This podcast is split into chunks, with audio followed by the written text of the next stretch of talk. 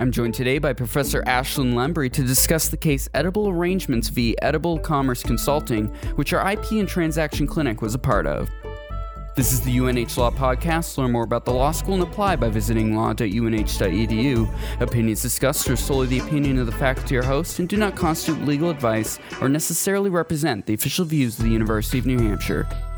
So, Ashlyn, just to start off with, what does the IP and Transaction Clinic do? So, students who enroll in the IP and Transaction Clinic um, represent low income businesses, usually, and individuals who have intellectual property type disputes and transactional matters. And I supervise all their work. These are real cases. Today, we're going to talk about Edible Arrangements v. Edible Commerce Consulting. What was the basis of the case? Edible Arrangements is a fairly large business based in Connecticut, and it has a international franchising operation for many um, sellers of fruit dipped in chocolate type arrangements that can be eaten.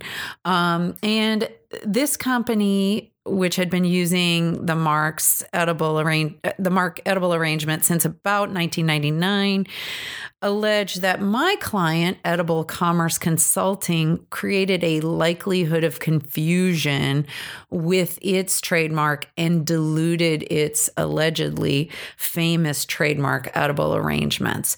So that's really the basis of the case how large of a company is Edible Commerce? Edible Commerce Consulting is a very small New Hampshire limited liability company.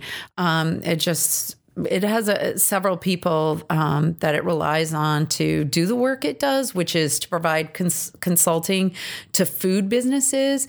It might help food businesses with packaging and shipping food products, with regulatory issues and marketing, those sorts of things.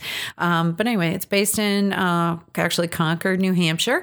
And uh, coincidentally, the wife of the founder of the company was one of my students. Oh, perfect. At the law school and in the IP and transaction clinic. Overall, what is a trademark? Basically, a, a, trademark is a source identifier. It's something that someone would use, a company or business would use to signify that a certain good or service uh, comes from some singular source. You don't have to exactly know what the source is, but it's a it's an indicator to the um, consumer. What started this case? I guess what started this case is that my client in 2015 uh, selected, it chose to adopt a trademark for its business, um, which is it adopted Edible Commerce Consulting, thinking that Edible had no intention to trade, you know, to ride the coattails of Edible Arrangement. Merely, my client chose Edible Commerce Consulting, thinking he he wants to represent uh, businesses because it's a B two B kind of consulting business who have edible products that they sell. So he was just sort of trying to describe um, or bring to mind to his consumers the nature of what he does. Um, so so he picked the word edible because they're his clients are in the food business. Um, and that certainly got on the radar of edible arrangements which is a pretty aggressive enforcer of its trademarks meaning it will oppose send cease and desist letters and sue um, anyone else adopting other marks um, that include the word edible or incredible or something really similar. My client applied for the trademark edible commerce consulting in the process in front of the Patent and Trademark Office when you apply to register a trademark. There are a few stages you go through before you get a trademark registration. The first stage is called examination. And so my client had a Patent and Trademark Office examiner who looked at um, my client's application and decided it was perfect. It was good to go through. One of the things the examiner does look at is whether there's some other prior mark that causes a likelihood of confusion, but it would appear that this examiner did not cite that. That is not uncommon. Um, and so then the examiner uh, passes the application to the next phase, which is called opposition. So that is a one month period when any third party can oppose a mark that is on, you know, otherwise on the highway to registration. And so that's where edible arrangements first came in against my client and that would be that's called a notice of opposition. So they filed the notice of opposition during that 30 day period and they alleged that they had prior rights in the mark edible edible arrangements and actually they cited 15 different marks that they had priority in that my client's adoption of edible commerce consulting for his business services, his consulting services, caused a likelihood of confusion. They also alleged that um, my client's adoption of edible commerce consulting would dilute its famous mark, meaning it would. Uh, eventually whittle away at its the fame of edible arrangements. So um, that's the first part. Mm. Uh, later on, um, they did send a cease and desist letter against our client.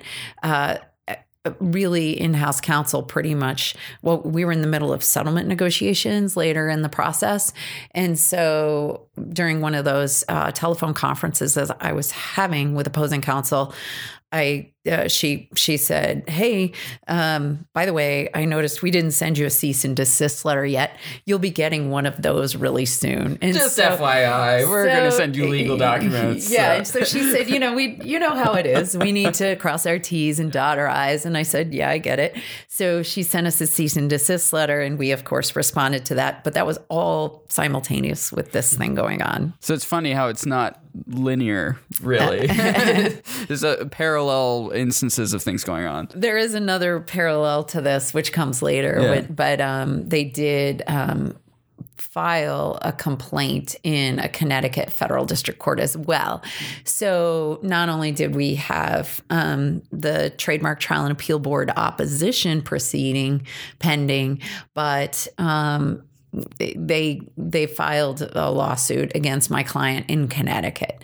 Um, which I could certainly talk about on issues with that. So, what's the next step after that? Yeah. So, so actually, I'm going to go back to the Trademark Trial and Appeal mm-hmm. Board opposition because yeah. that was really where all the action was. We had to file an answer. One of the things you have to do when you file an answer, which is due about 40 days after you get the complaint, um, is um, plead all mandatory counterclaims. If you fail to plead uh, a mandatory counterclaim, then then you waive the ability to plead it later.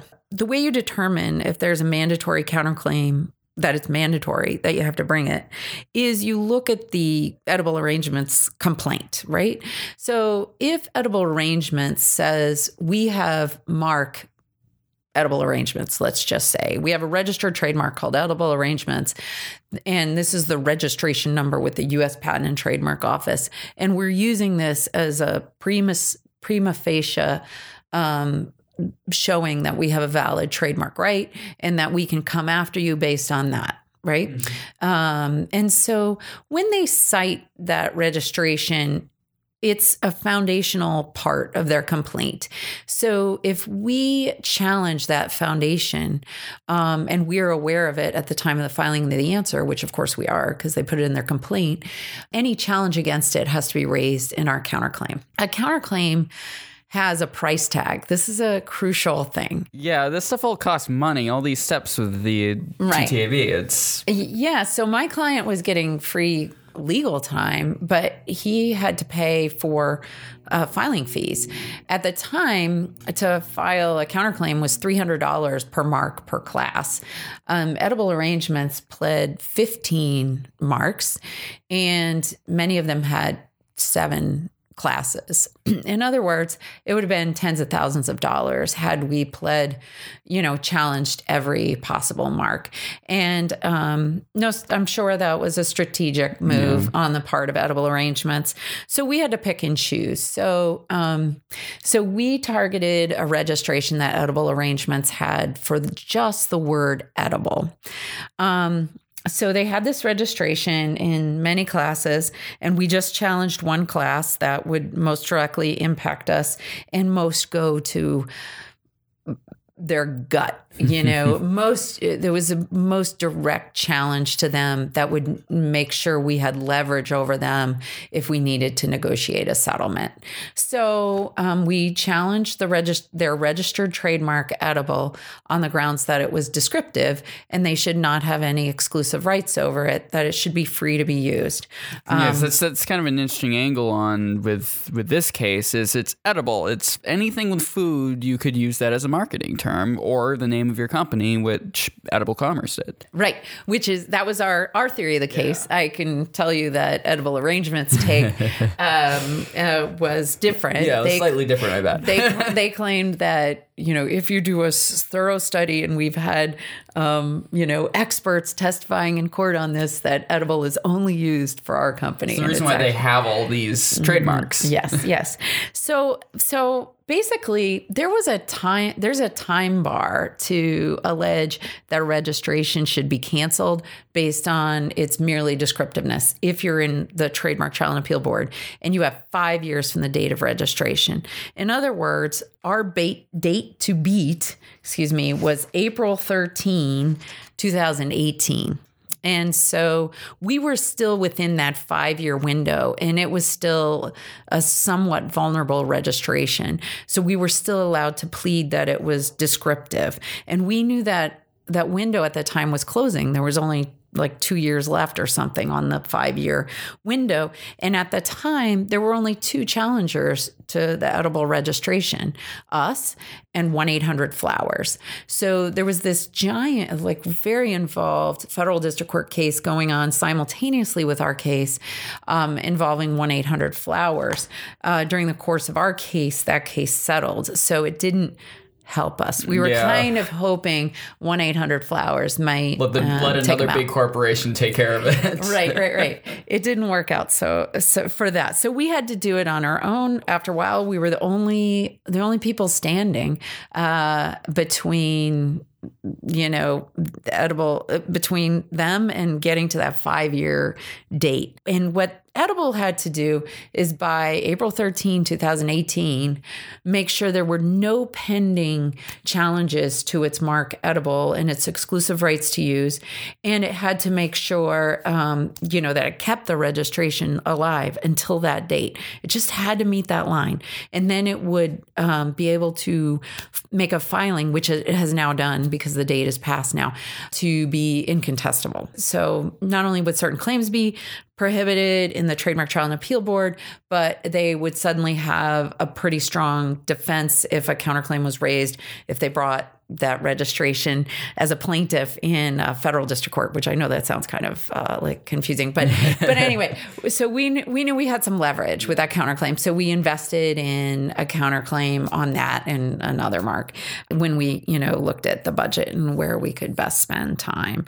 So basically, we filed our answer and we were you know litigating, and then um, interestingly, they you know reached out. It's not atypical actually um, Edible Arrangements reached out and said, Hey, do you want to settle this? So we decided to have discussions with them about settlement after why would they want to settle? Would be to wrap it up so that would they that way they definitely have that buffer space before that drop dead date? Well a few things. Yeah. okay so one reason they'd want to settle is they wouldn't want to lose. Yeah. Okay. so, so there's that risk if it goes to hearings. Yes. Um, and that's on if they lost the edible registration, you know, that wouldn't they they would lose their what they we call prosecution history, all the history behind that mark because they they probably you know are just waiting. You know, they're just trying. They need the calendar to tick away, and if they have to start from ground zero, then you know that's that's not fun for them. Um, and the other reason is they alleged uh, dilution, which requires that they assert that their mark is famous. Um, fame is a very difficult uh, threshold to achieve in the US. Case of fame, you have, you have to be general household name famous. So Coca Cola, General Motors. Edible Arrangements was not a certain candidate in that field, uh, just because it's such a high standard here. Um, if they lost on a famousness determination in front of the TTAB, um, then that would be used against them in all other litigation Forever. yeah so so with it being an unknown whether they're famous or not they're able to just Best assert not it to test it. yeah, right, right. And so um, the other reason they wanted to settle is frankly because I was free. So because I was providing free legal services, um, uh, it, it's just and, and it's become cliche. I hear this from opposing counsel all the time you know, we need a level, level playing field. You're not, it's not fair. Mm-hmm. We have to pay our lawyers. You know, your guy doesn't, they're not as vested in this, da da da. It's, it, I hear it all the time. Did you guys just go like, this is great? Or was this kind of something where you really had to think about to go with the settlement? Oh, they didn't just you know, sure, they offered us a settlement and we could have, you know, said yes or no, but that's not really how these things normally proceed. Um, and I, I, I work a different a few different models with my clients. Um, in this particular instance, my client, being a businessman, was very comfortable with negotiating directly with edible arrangements. So you can make that choice, like whether you um, negotiate between the lawyers, and I've done that many times on and. Uh, um, settling a case, or you push it to the two business people with the consent of the two lawyers. What is typically done with that is the lawyers prep their clients, of course, before each session. And there will be multiple negotiating sessions. I can't recall how many. Um, my client held with the pre- actually the president of edible arrangements was the one speaking directly with him by text message and um, one of the hot topics was whether and how the word edible could be used. Mm. So for the, that's just one instance, but there were quite a few that came up. So we were prepping our client and along the way we had a few breaks on the businessman to businessman negotiations and we go back to the lawyer to lawyer negotiations and at that point um, in-house counsel outside counsel also um, would be on our calls so it was literally two law firms and uh, edible arrangements general counsel all on these calls. And um, and eventually we achieved a settlement. What does a settlement and an arrangement work out for something like this? I mean edible arrangements still exists. Edible commerce still exists i'm assuming. No? So how did that work out for edible commerce? So um, so first let me tell you about the very exciting last day of the settlement negotiations. Yeah. They were quite exciting. So, remember how I said it's rather cliche how opposing counsel says to me things like, we need a level playing field, it's really not fair, la la la. So, it is very common for opposing counsel to want to sue my clients in federal district court. In and and I quote uh, an opposing counsel, not from this case, but from a case I'm currently working on, wherever we sue, it will be nowhere you can go, Ashlyn. you know, it will be in some state you're not licensed to practice law and, and you can't make an appearance on behalf oh, wow. of your client, right? So um, I, I, that just is like the the big the big shark corporation versus the little guy. I mean, perfect example of it. right, right. So, so, um, and the reason they do that is because if they file a lawsuit in federal district court, um, the trademark trial and appeal board proceeding will in all probability be suspended and and we just and then the TTAB case, which I can be free legal counsel for, just is mothballed until the federal district court case where my client might be pro se or something, right? When that decision comes out, that's sent over to the Trademark Trial and Appeal Board, and they may just take whatever happened over there, right? So, anyway, so in this case, opposing counsel did, in fact, sue my client or file a lawsuit in federal district court. We were unsure what federal district court they would use. Uh, we knew our client was not um, engaged in any business activities in Connecticut, but we knew that would be their jurisdiction of preference. As it turns out, they did file against him in Connecticut. Under the Connecticut local rules, they have 120 days to actually serve my client with the complaint. So they tell my client, well, through me, they tell me, they say, hey, we just just letting you know we filed a complaint against your uh, you know in Connecticut um and here's a copy of it but we're not officially serving you we're gonna like just let it sit there and we might serve him if we can't reach a settlement right Shady. so, to, normal normal Yeah, there's normal, a reason Normal shady. there's a reason that process that because parties will settle in that time period. So what they have to do to serve my client is hire a process server. You know, we're we're down to most of the settlement agreement is negotiated except a few like a couple terms. And so so my client comes to my office and he's literally in the sanctity of the IP and transaction clinic, of our mm-hmm. clinic space, which has locked doors, right? On the last day. And then he gets a call from the process server who's trying to serve him at his place of business. yeah. And the process server says, Hey, I'm trying to serve you with a complaint. Where are you? And he said, Well, I'm actually at the law school. And so we call, so we we call opposing counsel and we say, "Hey, your process server is trying to serve my guy. Just letting you know, my guy is at my office, right?" and we had a number. We had a lot of discussions, mm-hmm. um, which interestingly was going on while I was trying to have class. Of uh, course. but luckily, we just made class about this very exciting mm-hmm. transaction. We ended up basically on the as the time as the, each minute ticked away we were back and forth and back and forth between client and opposing counsel and we entered into a settlement. Your question is what was the settlement right? So i can't say every term because certain parts of the settlement agreement are confidential. And this is not the most typical type of settlement agreement. We had been studying edible arrangements. We knew you you can go to the Trademark Trial and Appeal Board website and you can see all their history. You can see every other mark they opposed. We knew we were going to be opposed. It was no secret. It was and you can kind of deduce from the public records who settled and who didn't, who canceled their mark and who didn't. Uh, it was pretty clear there was a wasteland. We knew that edible arrangements would only take you know the white flag as my client changing his mark as as the only thing it would accept. It's it was just They're going to take a small company in New Hampshire to completely destroy their trademark situation for an international co- corporation. right unless we litigated Right. which was still we were uh, you know ready to do. But my client did agree to change his name. He is now taste profit so instead of edible it's he used taste and and it's a double entendre right? Yeah. with taste you taste your profits.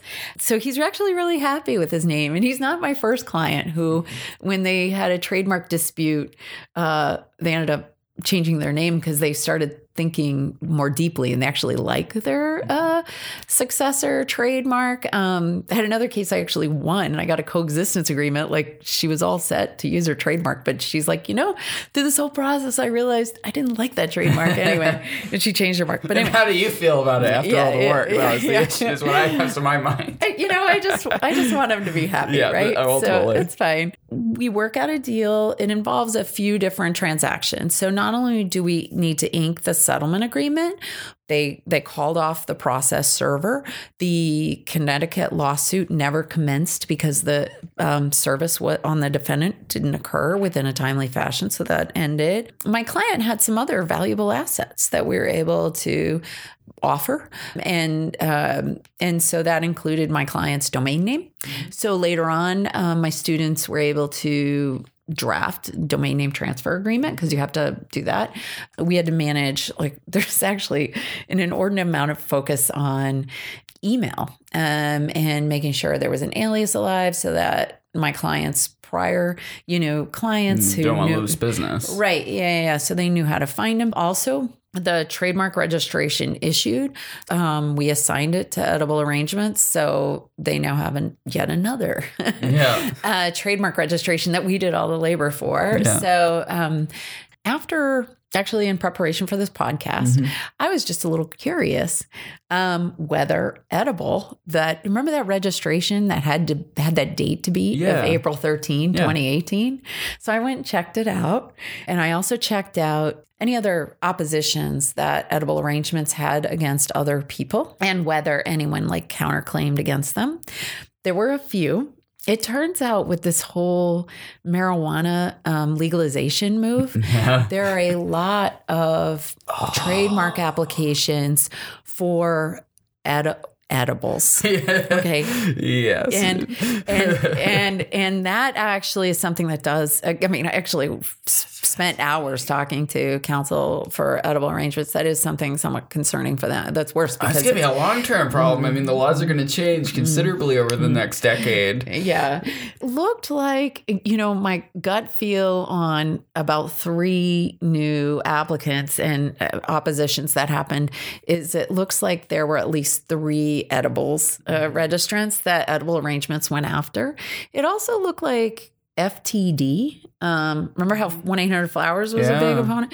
FTD, it looks like they challenged um, edible arrangements for its uh, ownership of edible as well. And then there were a few other marks that were not marijuana based and not flower delivery based. All of those cases, 100%, were case dismissed, which tells me edible arrangements worked out a settlement. And sure enough, after April 13, 2018, if they had all challenges off the board and if they um, still had a registration in force, they could file for incontestability of the edible registration, and they did. They got it. They did it, and as a, it was accepted in October um, this year, and so they have an incontestable registration for edible for everything from fresh fruit cut into arrangements and fresh fruit and uh, consulting services and running a franchise business and all of that. So that's that's the last piece I had to add. Thanks for listening to the UNH Law Podcast. Learn more about us by visiting law.unh.edu or following UNH Law on social media. Subscribe to the show on Apple Podcasts, Google Play, or Spotify. Opinions discussed are solely the opinion of the faculty or host and do not constitute legal advice or necessarily represent the official views of the University of New Hampshire.